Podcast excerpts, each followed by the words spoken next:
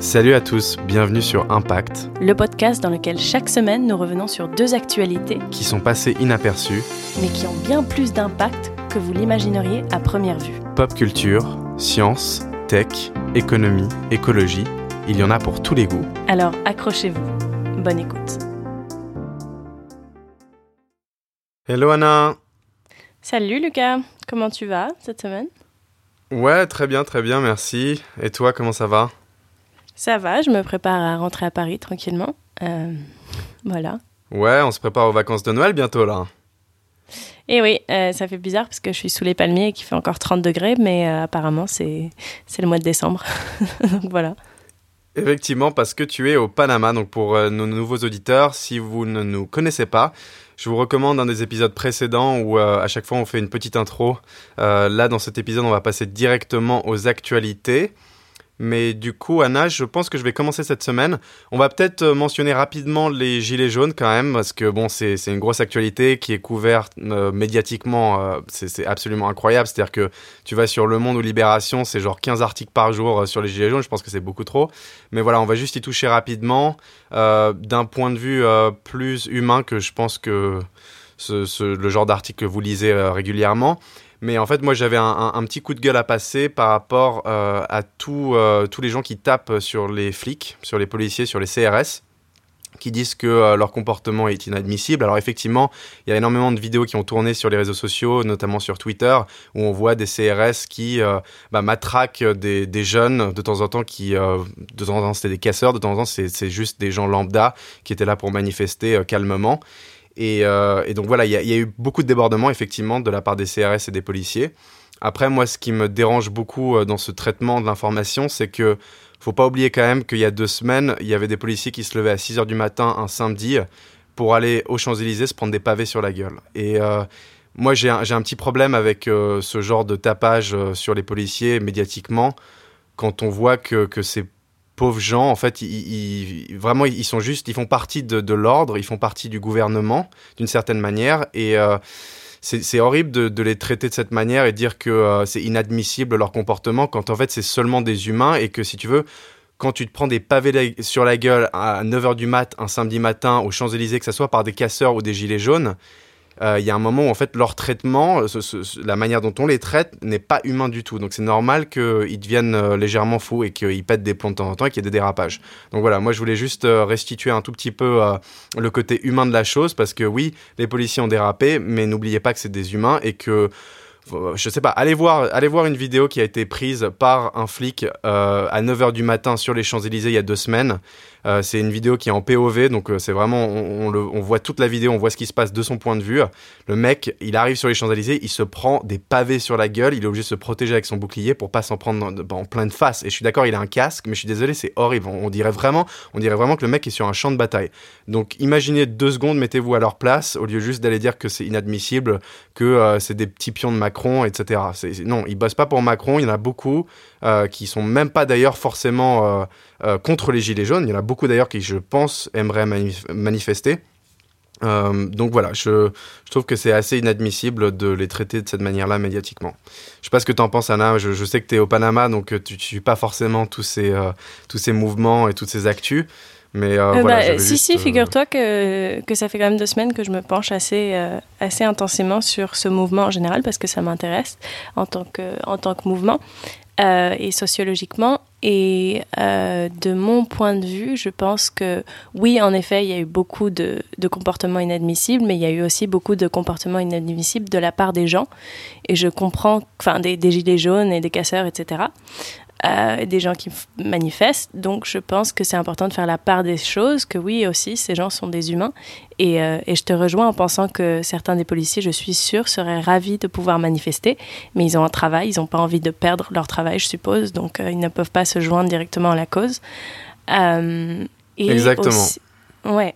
Et et aussi, je pense que c'est important de se souvenir que euh, ce combat, il est contre euh, le statut de la République en ce moment et pas contre les policiers, ni contre les forces de l'ordre, ni contre finalement euh, ces gens qui, qui essaient de, faire leur boulot comme ils peuvent dans un, dans un moment très tendu en fait pour la France. Donc voilà.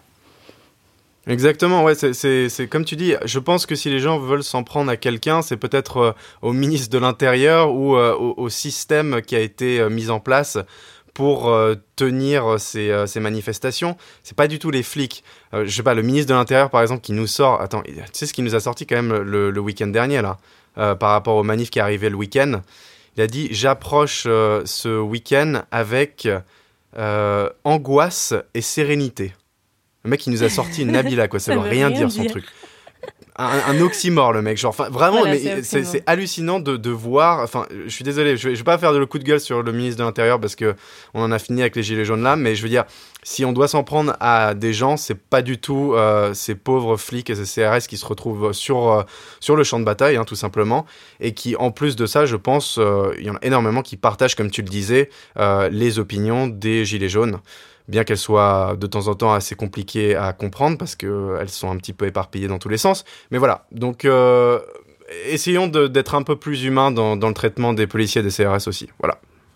Absolument. Et petit mot de la fin, euh, juste pour dire que moi, personnellement, je, soutiens euh, le mouvement des Gilets jaunes euh, de plein cœur et je pense qu'on est dans un moment de, de, notre République et on a besoin de changement à beaucoup, beaucoup de niveaux.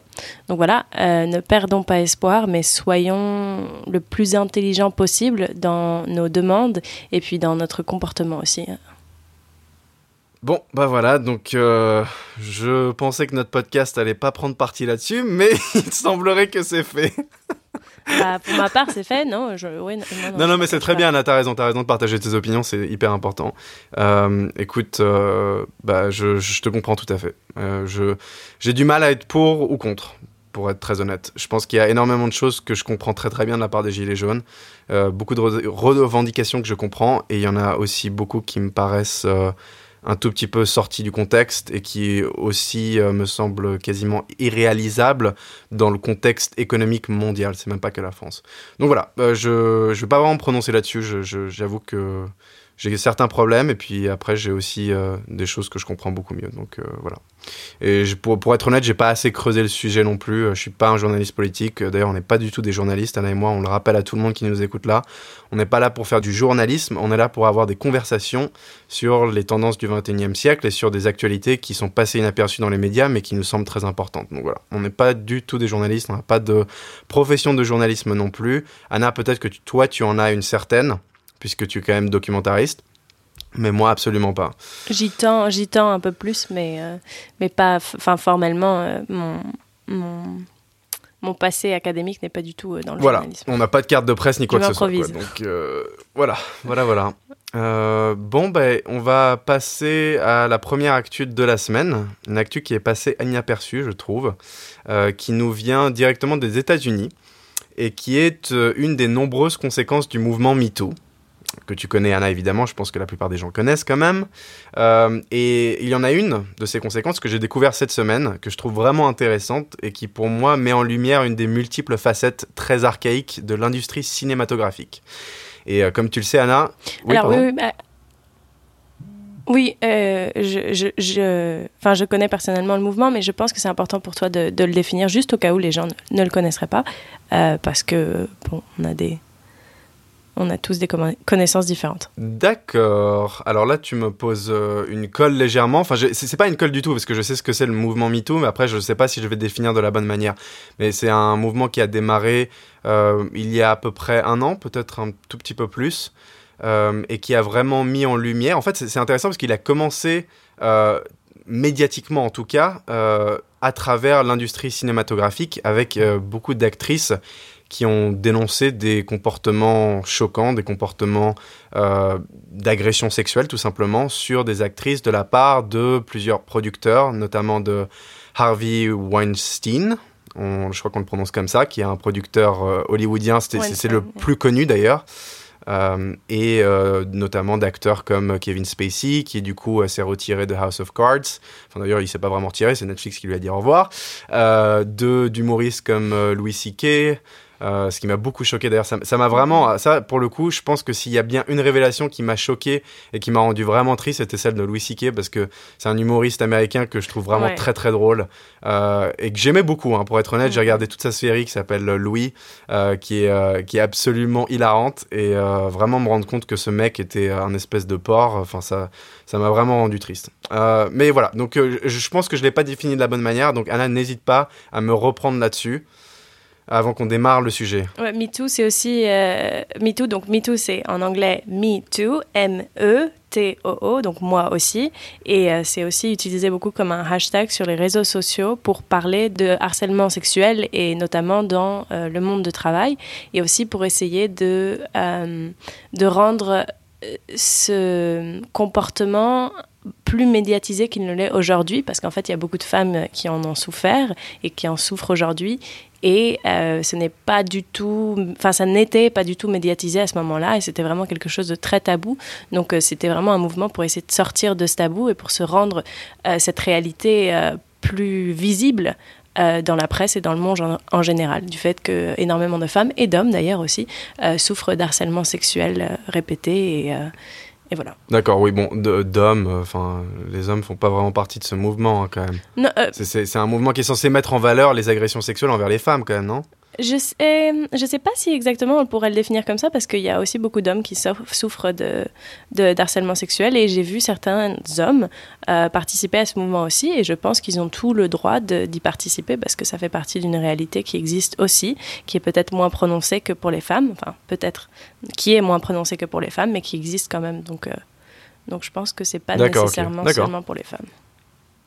D'accord, je savais pas du tout ça pour le coup. Euh, écoute, moi ça me va, hein, du moment qu'ils ne volent pas la vedette à ce mouvement qui est quand même aussi féministe, il euh, n'y a pas de souci. Euh, donc, on va passer à l'actu qui est que Emily Mead, alors j'espère que je prononce son nom correctement, c'est l'actrice qui joue le rôle principal dans la série The Deuce et qui incarne une actrice de film pornographique des années 1970. Alors The Deuce, je sais pas si tu connais Anna, c'est une série sur HBO qui est euh, écrite et euh, showrunnée, je pense qu'on dit comme ça, euh, par le, le, créateur de la série The Wire, mhm. qui est très très connu. Mhm. voilà, donc ça, ça, en est à la deuxième saison actuellement. Et donc, ce qu'a fait Emily, c'est qu'elle a demandé à la chaîne HBO d'être accompagnée par une coordinatrice d'intimité pour les scènes de sexe de la deuxième saison, après s'être ressentie mal à l'aise lors de la réalisation d'une scène intime durant la première saison. Euh, et je trouvais que c'était très très intéressant. Déjà ce concept juste de la coordinatrice d'intimité, mhm. euh, puisque ça n'existait pas auparavant apparemment. En fait, ça existait dans le théâtre. Donc qu'est-ce que ça veut dire exactement? pas Dans l'industrie cinématographique. Alors je vais, bien sûr, je vais te le définir. Euh, la, la, chaîne du coup a répondu à cette demande en embauchant Alicia Rodis qui est une ancienne actrice spécialiste des cascades, mais elle est aussi cofondatrice de l'ONG Intimacy Directors International, euh, qui souhaite en fait normaliser un certain niveau d'exigence pour la réalisation de scènes intimes ou de violences sexuelles pour prévenir tout abus ou harcèlement. Et donc concrètement, pour répondre à ta question, Anna, Alicia Rodis est là pour veiller à ce que le corps des acteurs soit caché à certains endroits s'ils le souhaitent, et pour aussi entendre et transmettre euh, leurs préoccupations aux réalisateurs et à l'équipe euh, qui, qui est sur le tournage. Voilà. Euh, donc c'est très intéressant parce que il semblerait que bah voilà, c'est un, nouveau métier qui est créé au sein de l'industrie cinématographique. Euh, et, euh, et, en fait, ce qu'elle raconte quand on écoute un petit peu son témoignage, donc de Alicia, pas de l'actrice, donc c'est qu'elle elle explique qu'il y a une dynamique de pouvoir sur les plateaux de tournage euh, qui fait qu'il y a énormément de pression sur les acteurs et que du coup, euh, il y a énormément d'acteurs et surtout d'actrices d'ailleurs euh, qui ne disent rien en fait, hein, qui, qui, laissent faire complètement. et donc elle, ce qu'elle souhaite, c'est établir sur le plateau une espèce de, de, distinction entre la sexualité des personnages et ce qui se passe réellement entre les acteurs. Mm-hmm. Donc avoir toujours cet esprit de, de consentement qui est bien présent. Euh, et alors, ce qui est intéressant du point de vue de HBO, c'est qu'ils ont indiqué en septembre, euh, à l'occasion d'une interview du créateur de The Deuce, dont je parlais, euh, son, nom vient de m'en souvenir là, c'est David Simon, donc celui qui a créé The Wire, et il expliquait dans une interview qu'il a donnée au magazine Rolling Stone, le magazine américain, que toutes les scènes d'intimité des séries qu'elle produit désormais euh, sont réalisés avec la présence d'un coordinateur d'intimité. Donc c'est quand même assez fort de la part d'HBO d'annoncer que voilà, maintenant à chaque fois qu'il y aura une scène d'intimité produite euh, sur n'importe quelle euh, de leurs séries et de leurs films, il y aura un coordinateur d'intimité qui sera présent sur le plateau. C'est super ça. À rappeler quand même. Mm que HBO a été très très critiqué euh, pour, inclure des scènes de sexe inutiles au développement de leur narration quand même. Euh, il y en a une par exemple hein, en 2015 hein, qui a fait vraiment euh, ça, a suscité un débat monstrueux. Ouais, de... pardon, tu as dit quoi? The Game of Thrones? Exactement, The Game of Thrones. Ouais, ouais. Ah, Une scène de viol dans Game of Thrones. Ouais. Mhm, de, de, la princesse des dragons, comment elle s'appelle déjà euh, Khaleesi? Voilà, c'est ça. Ouais. Euh, on est plutôt assez calé en Game of Thrones, mais euh, on n'est pas non plus euh, des morts du complet. Donc, j'ai peut-être dit le. Je crois qu'elle s'appelle Calici, hein, mais. voilà. Donc, je trouvais que c'était très intéressant parce que. Alors, de une, que HBO mette ça en place, c'est génial. Et je pense que. Je pense, qu'en fait, toutes les chaînes de télévision et euh, les studios hein, de, de, films devraient mettre ça en place aussi, donc suivre vraiment l'exemple de HBO. Mais moi, ce qui m'a vraiment interpellé dans cet article euh, que j'ai lu, c'est que j'étais tout simplement très choqué que euh, ce genre de rôle ne soit pas déjà présent au sein de l'industrie cinématographique. C'est-à-dire que ça n'existait pas auparavant. Ça existait, comme je te le disais, dans le théâtre, mais pas au niveau cinématographique. Et ça, ça m'a choqué pour le coup. Ça, ça m'a vraiment étonné que ça n'ait jamais existé, tout simplement. Ouais, c'est vrai que, que c'est choquant et puis euh, ça semble pourtant être une nécessité aujourd'hui, surtout dans le climat dans lequel on vit. Euh, c'est vrai que, ouais, c'est vrai que j'y avais jamais pensé comme ça non plus, mais, euh, mais ça me semble nécessaire comme rôle de toute façon parce que oui, je suis sûre que les actrices se sentent souvent quand même obligées de de faire exactement ce qu'on leur demande pour pouvoir, euh, pour pouvoir plaire et pour pouvoir bien faire leur métier. Donc euh, il, il, doit y avoir des moments où c'est délicat de, de, dire non, alors que vraiment on a envie de, de dire non, mais c'est son travail. Donc euh, ouais, la, la, ligne doit être assez, assez compliquée. À marcher. Ouais, non, non ça, ça, doit être très très compliqué. Et je pense que, si tu veux, genre, quand, quand tu regardes les cascades par exemple, les cascades sécurisées par des coordinateurs de cascades, donc des cascadeurs, pourquoi mm. est-ce que ça c'est entièrement sécurisé mais par contre, les scènes de sexe, il y a personne qui sécurise ça. C'est étonnant, non? C'est mhm. quand même très, très étonnant. Et, oui, oui, qu'on parle d'une violence qui peut être physique, mais aussi qui peut être émotionnelle et très, euh, très compliquée et profonde. Bah c'est ça, tu vois, parce que je veux dire, une cascade, ça peut être une violence physique, mais une scène d'intimité ou une scène de sexe, ça peut être non seulement une violence physique, mais ça peut être aussi, comme tu disais, une violence émotionnelle. Donc il y a, y, a, mhm. y a, deux facteurs là-dedans. Donc pourquoi est-ce qu'on est en 2018 et c'est maintenant que une chaîne seulement, hein, c'est une chaîne, personne n'a réagi à ça, il n'y a aucune autre chaîne ou aucun autre studio qui en a parlé. Pourquoi il n'y a qu'une chaîne qui répond à, ce, ce, besoin maintenant, 2018 C'est quand même que, euh, hallucinant. il y a 70 ans, les femmes ne pouvaient pas voter. Enfin, je, veux dire que le progrès se fait extrêmement lentement pour la cause des femmes en général et je pense qu'on a du mal à le réaliser. On pense souvent que tout va mieux en fait et qu'aujourd'hui on, a, on, a, on approche un, certain équilibre entre femmes et hommes, mais ça n'est pas du tout le cas. En France, c'est un peu plus le cas que dans beaucoup d'autres pays du monde, mais on n'est quand même pas, euh, on pas dans, un, dans une équité euh, du tout encore. Donc ça, je pense que ça fait aussi partie de, de ce de ce mouvement qui continue, en fait, le mouvement du féminisme qui continue à, grandir et à, évoluer. Ouais, mais tu te rends compte quand même, je veux dire, l'industrie du cinéma, quand même, c'est une industrie qui, normalement, euh, euh, essaye de jouer un rôle qui est de, de transformateur et d'établisseur de, de tendances. Tu vois ce que je veux dire? Alors, je sais pas si je me prononce correctement, mais... tu vois ce que je veux dire? C'est, c'est euh, normalement, ils sont beaucoup plus avancés que les gouvernements et de voir que c'est seulement en 2018 qu'on met ça en place. Euh, mhm. C'est absolument hallucinant. Euh, je veux dire, il y a tellement, moi j'en suis sûr, hein, je, je, vais le dire très clairement, il y a tellement de scènes de sexe qui ont été tournées auparavant dans l'histoire du cinéma où l'homme a sûrement dû euh, jouer un petit peu de, de, son rôle et euh, profiter de la situation, on va dire. Hein. Voilà, je, entre guillemets, profiter de la situation. À mon avis, il y a énormément de scènes où ça s'est passé de la manière suivante. Et d'ailleurs, il y a beaucoup d'actrices qui ont dit, hein, qui, euh, notamment dans ce mouvement MeToo, qui ont dévoilé des, des, choses qui étaient quand même assez choquantes au niveau des scènes de sexe qui étaient tournées ou de temps en temps. tu restes Oui, non, mais Oui, très choquante si tu veux. Très choquante. Mais, mais voilà, où il n'y avait aucune supervision et le, où le réalisateur et toute l'équipe autour laissaient faire. Il n'y avait pas de souci. Ouais, moi je me souviens de, du tournage du film Blue is the Warmest Color qui avait aussi euh, commencé à, susciter un peu des polémiques euh, par rapport au fait que les actrices se sont senties vraiment euh, mal à l'aise pendant le tournage de par la faute du réalisateur à ce moment-là. Donc je pense que ça vient pas seulement des acteurs, des autres acteurs, mais aussi des réalisateurs, des producteurs comme bien sûr Harvey Weinstein. Euh, Donc, en fait, c'est une industrie, le cinéma, c'est une industrie qui est compliquée parce qu'elle est tellement.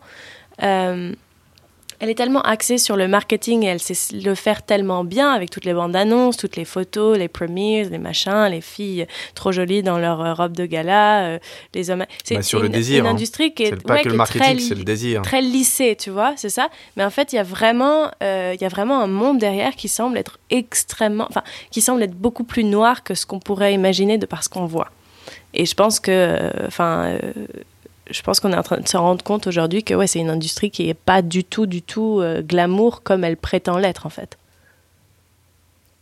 Ouais, non, mais tout à fait, tout à fait. Euh, et euh, si tu veux, enfin, j'ai jamais vraiment parlé de, de mon passé ou de voilà de, des études que j'ai faites ou des ou, des emplois que j'ai eus auparavant, mais peut-être qu'on en parlera dans un autre épisode, mais voilà, moi j'ai travaillé euh, à, Hollywood, hein, j'ai passé euh, trois ans là-bas euh, et j'ai bossé dans des studios. Et donc moi, juste ce que je peux vous dire là comme ça à tous les auditeurs, c'est que c'est une industrie qui est extrêmement archaïque, qui est une industrie aussi qui est complètement dominée par des hommes blancs de plus de 50 ans et qu'il il n'y a aucun respect pour les femmes. Et c'est pas, on, ne parle pas que des actrices, hein. on parle aussi des, des femmes qui travaillent dans cette industrie aussi il y a très très peu de respect pour les femmes, il y a très peu de respect pour les, les, euh, gens d'horizons différents que euh, des blancs de Los Angeles. Et euh, c'est une industrie qui m'a tout simplement dégoûté, moi. Moi, j'y ai passé trois ans, et trois ans, c'était le maximum. C'est-à-dire qu'il y avait vraiment un moment où je, pétais un plomb. Et, et c'est sûrement pour ces raisons-là, il y en a beaucoup d'autres aussi, mais c'est une industrie qui, pour moi, est complètement archaïque, qui doit se, se réinventer entièrement dans les années à venir.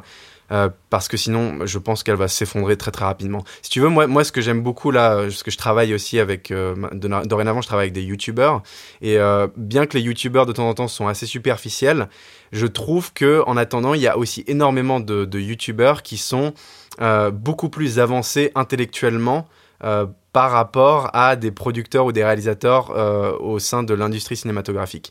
Euh, c'est des gens qui sont vraiment, euh, alors j'utilise le mot anglais parce que je ne l'ai pas là, mais c'est in tune avec les, les, tendances actuelles de notre, notre société et notre monde. Mm. Je sais, tu vois ce que je veux dire ou pas? Qui sont en synchronisation avec les mouvements de Voilà, tout à fait synchrone avec les, les, tendances et il y a mm. beaucoup plus de respect pour la diversité surtout. Euh, hmm. qui est quand même un truc. Euh, voilà, l'industrie cinématographique s'y est, mis, est mis il y a deux ans. Ils ont réalisé il y a deux ou trois ans là, les, les, blancs de Hollywood que en fait ils avaient quand même une bonne part de la population américaine qui avait euh, bah, un côté afro-américain ou un côté oh, latino. ils ont réalisé ça il y a trois ans. C'est marrant quand même. Hein je veux dire, c'est fou, c'est fou. Euh, c'est une industrie qui m'a dégoûté. Moi, je suis très honnête. Hein. Euh, ouais, il y a beaucoup de films en ce moment qui sont en train de sortir, qui finalement euh, sont des blockbusters qui, qui donnent la parole à des minorités de, de la démographique américaine.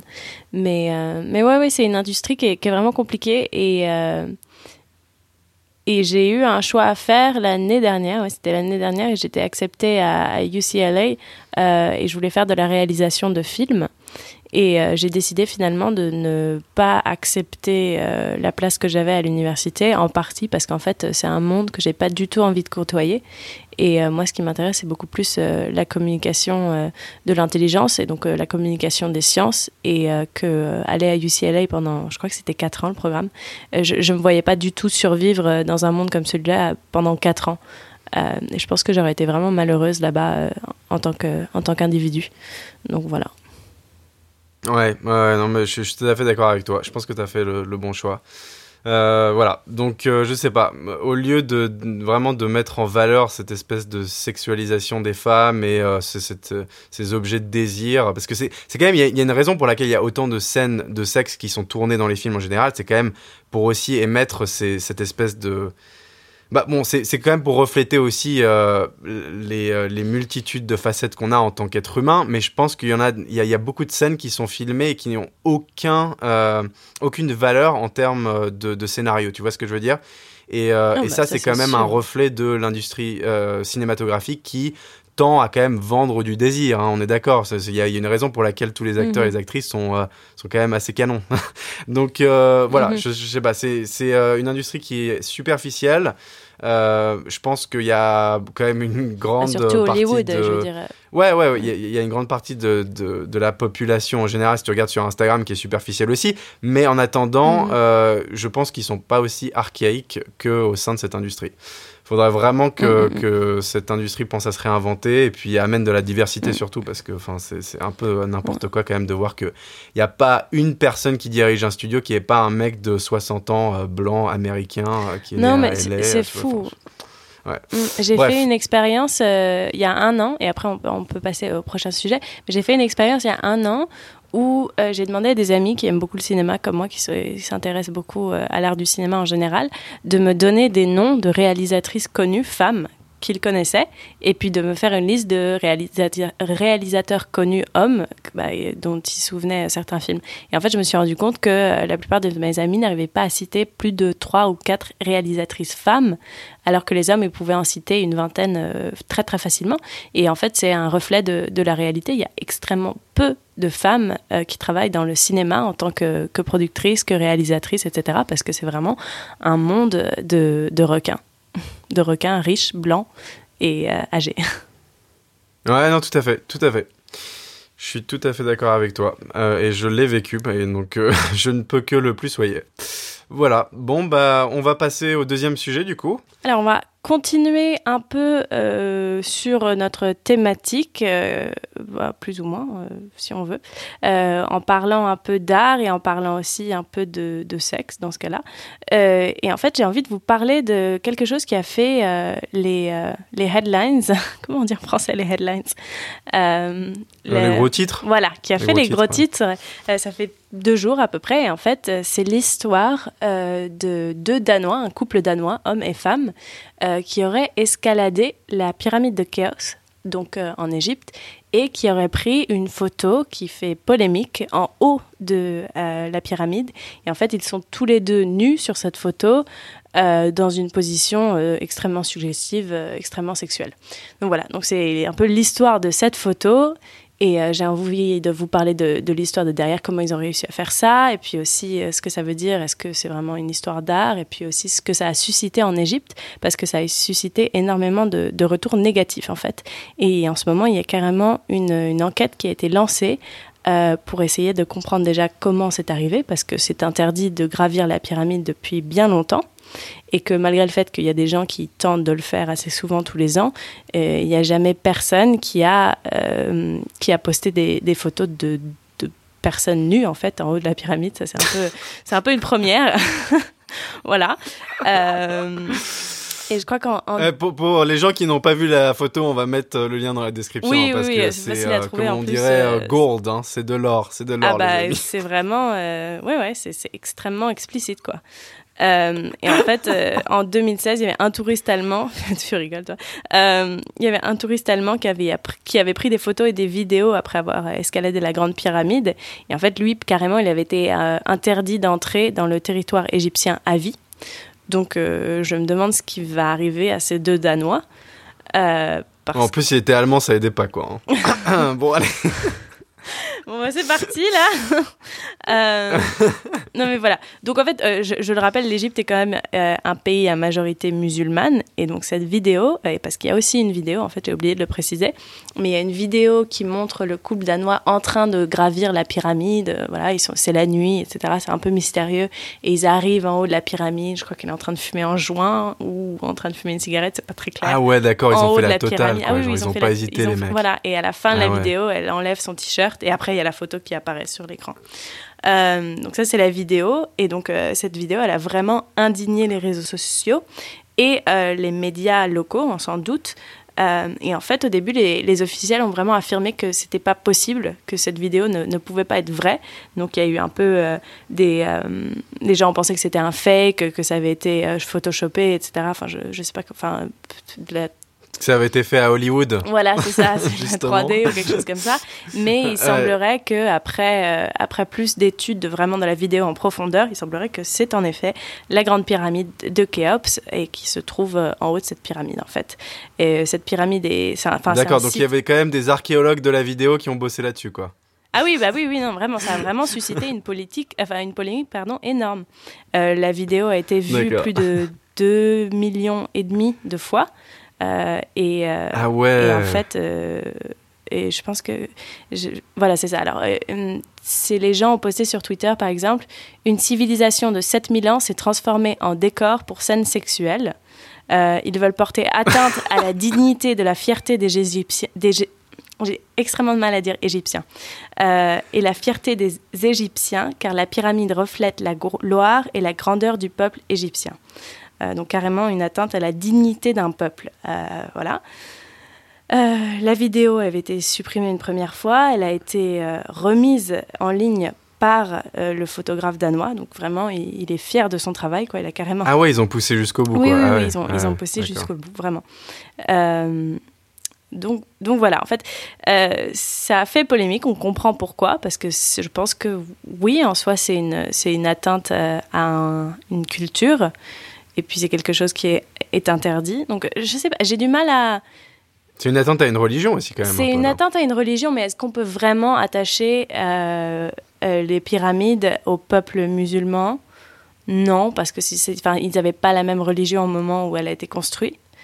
Euh, Ou en tout cas une version différente, ouais. Ouais, mhm. en tout cas oui. De toute façon, je pense que c'est un acte qui est vraiment... moi, ça m'a choqué parce que à la limite que des Égyptiens fassent ça, ça m'aurait moins choqué en fait, je pense.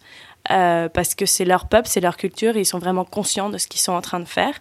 Alors que là, c'est euh, deux Danois. il me semble que la fille est danoise. Je peux me tromper parce que on parle extrêmement peu de la fille. D'ailleurs, son visage est flouté euh, sur la vidéo. je pense qu'elle n'a pas du tout voulu être attachée à ce genre de polémique, en fait. et donc, le, le, Danois en question, le photographe s'appelle Andreas Vid. Donc, c'est H-V-I-D. Euh, son nom de famille. Et euh, oui, en fait, ce qui m'avait choqué, c'est le fait qu'ils arrivent dans un pays, ce sont des touristes quand même, et qui se sentent euh, le, le, droit de, de, se mettre en scène comme ça sur un site historique. hyper hyper hyper important. Même c'est une des sept merveilles du monde il me semble. C'est pas c'est pas rien quoi. C'est vraiment comme si on avait une photo de, de deux personnes en train de, de coucher ensemble devant le Taj Mahal. Je pense que ça passerait mal ça aussi euh, donc voilà, c'est vraiment, ça m'a donné, enfin, ça m'a rendu un peu triste pour, euh, pour les touristes en général. C'est vraiment la, sensation et puis euh, prendre, enfin, ouais, je sais pas, je, me suis senti mal en lisant ça. Ouais, non, mais je comprends tout à fait. ça sent vraiment le coup de buzz, mais de mauvais goût. Et d'ailleurs, j'allais te demander quand même, ce, est-ce que ce photographe a voilà, parlé à la presse après avoir posté cette vidéo et cette photo? Oui. Est-ce qu'il s'est expliqué? Il ne s'est pas expliqué, il a dit qu'il était... Euh, euh, je ne le cite pas directement en disant ça, ce ne sont pas ses mots propres, euh, c'est une paraphrase, mais en gros, ce qu'il a dit, c'est qu'il était triste que ça ait provoqué autant de polémiques et que lui, son désir, c'était vraiment de photographier les gens dans leur habit le plus naturel, donc euh, dans les endroits les plus improbables. Donc ça, c'était son idée. Mais euh, ça me semble complètement inconscient d'avoir une idée comme ça et de poster ce genre, ce genre de contenu. Quoi. C'est, euh, c'est, on passe du, du coq à l'âne, oui, d'accord, dans des endroits improbables. si tu veux, je sais pas, tu vas la photographier au milieu de l'océan un truc, quelque chose de, de, moins, de moins politique finalement, parce que c'est un peu politique comme acte. Ou alors, ou alors carrément, on parle d'un imbécile qui a même pas pensé, imaginé que ça pourrait offenser des gens qui vivent dans ce pays et qui sont vraiment attachés à à, cette, euh, à ces pyramides qui ont quand même plus de, de 4500 ans. Quoi. Non, mais attends, je pense qu'il le savait tout à fait et qu'il n'est pas assez débile pour ça. Je sais il savait qu'il allait faire le buzz en plus en postant cette photo et cette vidéo. Il savait, le mec, il c'est une putaclic, quoi. Genre, il cherche des followers sur Instagram ou une connerie comme ça. C'est un buzz tellement, euh, tellement négatif. Qui a envie d'avoir ce genre de buzz dans leur vie? Un buzz si. Euh, bah, tu sais, euh, fais attention à ça hein. parce que tu sais. Ouais, ouais, ouais, ouais, mais tu sais, il y a énormément de gens très connus qui ont bâti leur carrière de cette manière. Hein. Euh, Cyril Hanouna, par exemple.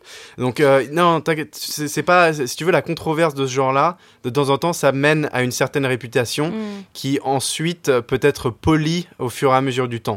Euh, il y a énormément de gens qui sont connus comme ça, hein, grâce à des coups de buzz vraiment désastreux et, et, de très mauvais goût, mm-hmm. mais qui en fait deviennent connus et, et, qui ensuite polissent leur image Kim au fil Kardashian du temps pour et devenir... la euh, c'est vrai qu'elle est connue comme ça. Exactement, exactement.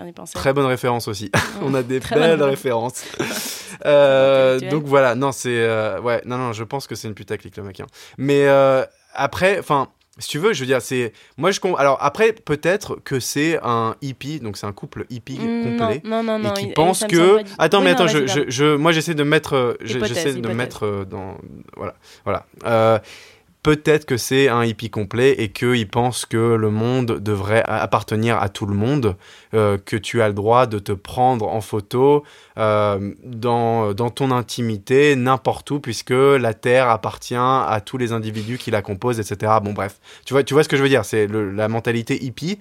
Peut-être que c'était ça. Mm et qu'il s'est dit bon bah voilà j'ai envie de euh, passer un message. J'ai envie de passer ce message hippie euh, aux gens et leur montrer que on a le droit si on veut de euh, plus ou moins se mettre à nu comme ça dans, dans, un endroit qui devrait appartenir à tout le monde. C'est c'est pas parce que cette pyramide est en Égypte qu'elle appartient aux Égyptiens et qu'elle appartient à la religion qui prévaut en Égypte. Tu vois ce que je veux dire?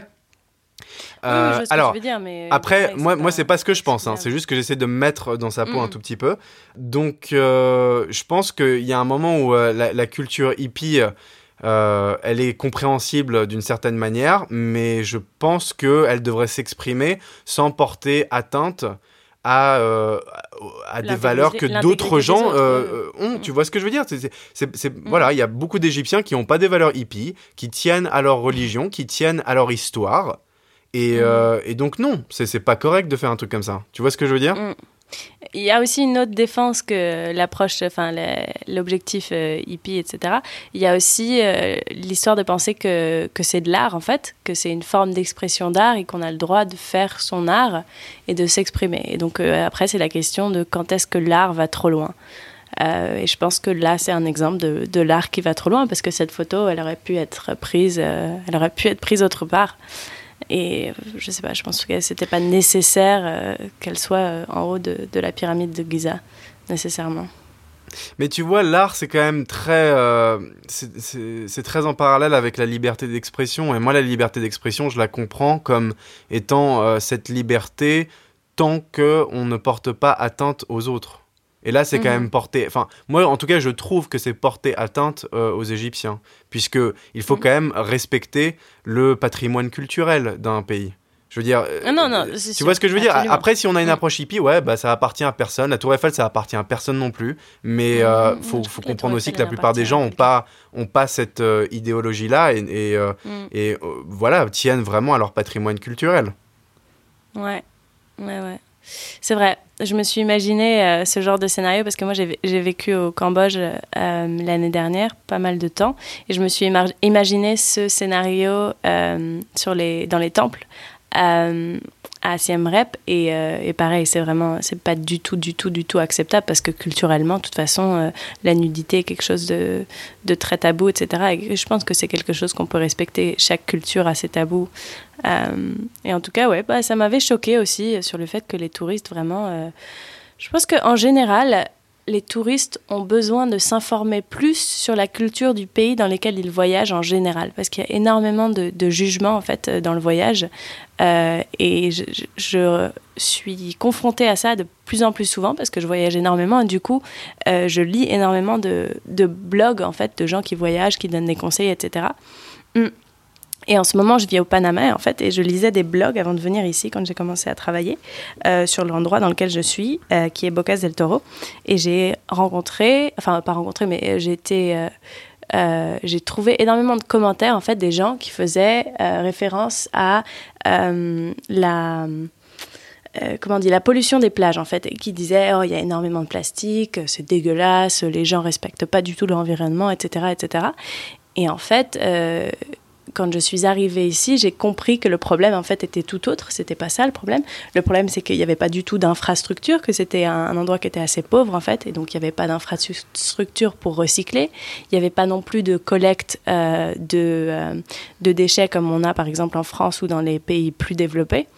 Et donc, en fait, c'était vraiment un, problème euh, d'éducation des touristes qui arrivaient et qui se plaignaient d'un problème qui, en fait, euh, euh, était tout autre dans le contexte de ce pays-là. Donc, je pense qu'en général, les gens doivent s'informer plus avant de voyager parce que les pays ont des cultures et des normes différentes de, celles dans lesquelles on, on, vit, nous, en fait. Et je pense que c'est important de savoir un peu l'histoire d'un peuple avant, de, avant de se rendre dans un pays, etc. Ouais, non, je suis tout à fait d'accord avec toi. Je partage complètement ton avis. Et je pense que ça, c'est un petit peu une conséquence de la, de la mondialisation en général et du fait que bah, voilà, euh, voyager, c'est devenu euh, beaucoup plus accessible. Et que du coup, euh, bah, voilà, il y a énormément de gens qui voyagent et qui ont accès à des billets très peu cher pour, euh, sur des compagnies euh, aériennes low cost, etc. Et qui du coup bah, voilà, ne s'informent pas forcément, euh, ne, ne, comprennent pas non plus les codes ou les cultures. Moi c'est intéressant, je travaille avec pas mal d'Américains qui me racontent à chaque fois, ils, vont tous, donc les Américains expats en Europe, ils vont au Maroc parce qu'ils sont mhm. fascinés par par l'idée d'aller bah, en Afrique et notamment en Afrique du Nord et à chaque fois, ils reviennent en, me disant Ah, ça a été horrible, euh, c'est n'importe quoi là-bas, euh, les gens ils essayent de t'arnaquer partout, euh, c'est sale, c'est dégueulasse et tout. Bah, il fallait que tu t'informes un tout petit peu, en fait, au lieu de taper hashtag Marrakech sur Instagram et de voir les espèces de hein. temples, etc. Tu vois, genre, c'est des conneries, quoi. Je veux dire, informe-toi un tout petit peu, surtout, enfin si tu vas à un endroit, c'est un voyage, tu, tu, tu investis de l'argent, tu investis de ton temps, de tes vacances, etc. Informe-toi un tout petit peu avant d'y aller quand même et comprends que bah non, ça va pas être ta culture, bah non, tu vas pas avoir de la bouffe végane là-bas, tu vas pas. Enfin, tu vois, il y, a beaucoup de choses comme ça. Faut, euh, mhm. toi, tu peux en parler beaucoup mieux, je pense, mais il y a un moment où il faut aussi euh, s'adapter. Hein, c'est la même chose, bah, la même chose que l'immigration. Quand tu, quand mm. tu vas habiter dans un autre pays, et je l'ai fait et tu l'as fait aussi, bah, on s'adapte à la culture. On, a envie d'apprendre, on a envie d'apprendre la langue, on a envie de, comprendre les codes culturels, etc. Et, euh, et ça devrait être la même chose quand on voyage, ne serait-ce que pour deux semaines. Ouais, et je pense que c'est aussi important de se souvenir qu'en fait, en tant que voyageurs, les gens qui viennent de pays euh, développés et qui sont assez aisés, en fait, ont, ont énormément de pouvoir de par le fait d'avoir de l'argent et que c'est vraiment important de savoir où on dépense son argent quand on voyage. Euh, il y a énormément de problèmes dans, l'endroit où je vis ici qui s'appelle Bocas del Toro. Euh, et en fait, les gens, il y a beaucoup de touristes américains qui viennent pour une fête qui s'appelle Filthy Friday qui est extrêmement connu euh, et en fait qui se passe tous les vendredis et c'est un bateau qui t'emmène euh, sur euh, trois discothèques pendant la journée et tu te murges toute la journée et à la fin du soir tu rentres dans ton hôtel et voilà ça c'était ta journée et en fait il y a énormément de gens qui viennent ici à Bocas del Toro seulement pour faire ça mais vraiment seulement pour faire ça. Et moi, je trouve ça, je trouve ça horrible en fait. Je, je trouve ça horrible de, enfin, de venir dans un endroit et de dépenser dans ton argent dans un circuit qui ne bénéficie pas du tout, du tout les gens locaux. Déjà, ça reste euh, extrêmement. Euh, enfin, c'est très bien pour les expats euh, qui reçoivent, reçoivent l'argent, mais ça ne, bénéficie pas du tout les cultures locales. Et après, à côté, à 20 minutes en bateau, on a les communautés indigènes qui habitent au Panama, qui sont ravagées par le sida. Donc, tu vois, tu as, vraiment deux réalités qui sont complètement séparées l'une de l'autre. Et, je pense que c'est vraiment important de se souvenir que, là où on met l'argent, ça compte que essayer de, rester local quand on rentre dans un pays, essayer d'être sûr que notre argent euh, atteint le, bas de l'échelle, c'est vraiment important. Ouais, non, tout à fait, tout à fait. Mais ça, c'est vraiment un phénomène qui se retrouve partout à travers le monde. Enfin, moi, j'étais allé à Cancun à un moment. Enfin, j'étais allé à Tulum, c'est au-dessus de Cancun, mais j'avais mhm. dû passer par Cancun. Et Cancun, c'est horrible. Enfin, c'est vraiment genre, c'est des Américains white trash qui ont aucun respect pour euh, les Mexicains, qui les traitent comme des esclaves. Enfin, c'est horrible. Et, euh, et, mhm. ça se retrouve euh, partout hein, à travers le monde. tu vois, dans les pays d'Asie, c'est aussi l'horreur, tu connais ça. Euh, mhm. Donc, euh, ouais, ouais, non, c'est, euh, je sais pas. Je, je, je trouve que c'est assez choquant. Et pour revenir au sujet dont tu parlais, je pense que c'est quand même un manque de respect. Hein. Ça, ça sera ma conclusion. C'est un manque de respect pour les Égyptiens, pour leur culture, pour leur religion, pour tout ce que vous voulez, mais c'est un manque de respect. Absolument. Je pense qu'il faut être plus conscient de l'image qu'on renvoie de, de notre pays quand on voyage en général, parce que bah, là, ça laisse une mauvaise image quand même des Danois. dans ce cas-là. Ouais, ouais, ouais. Tout à fait d'accord. Bon, eh bien, Anna, on va juste résumer rapidement quels sont les impacts qu'ont ces deux actualités sur notre société ou notre planète. Donc je te laisse commencer rapidement, tu me le fais en une phrase, peut-être?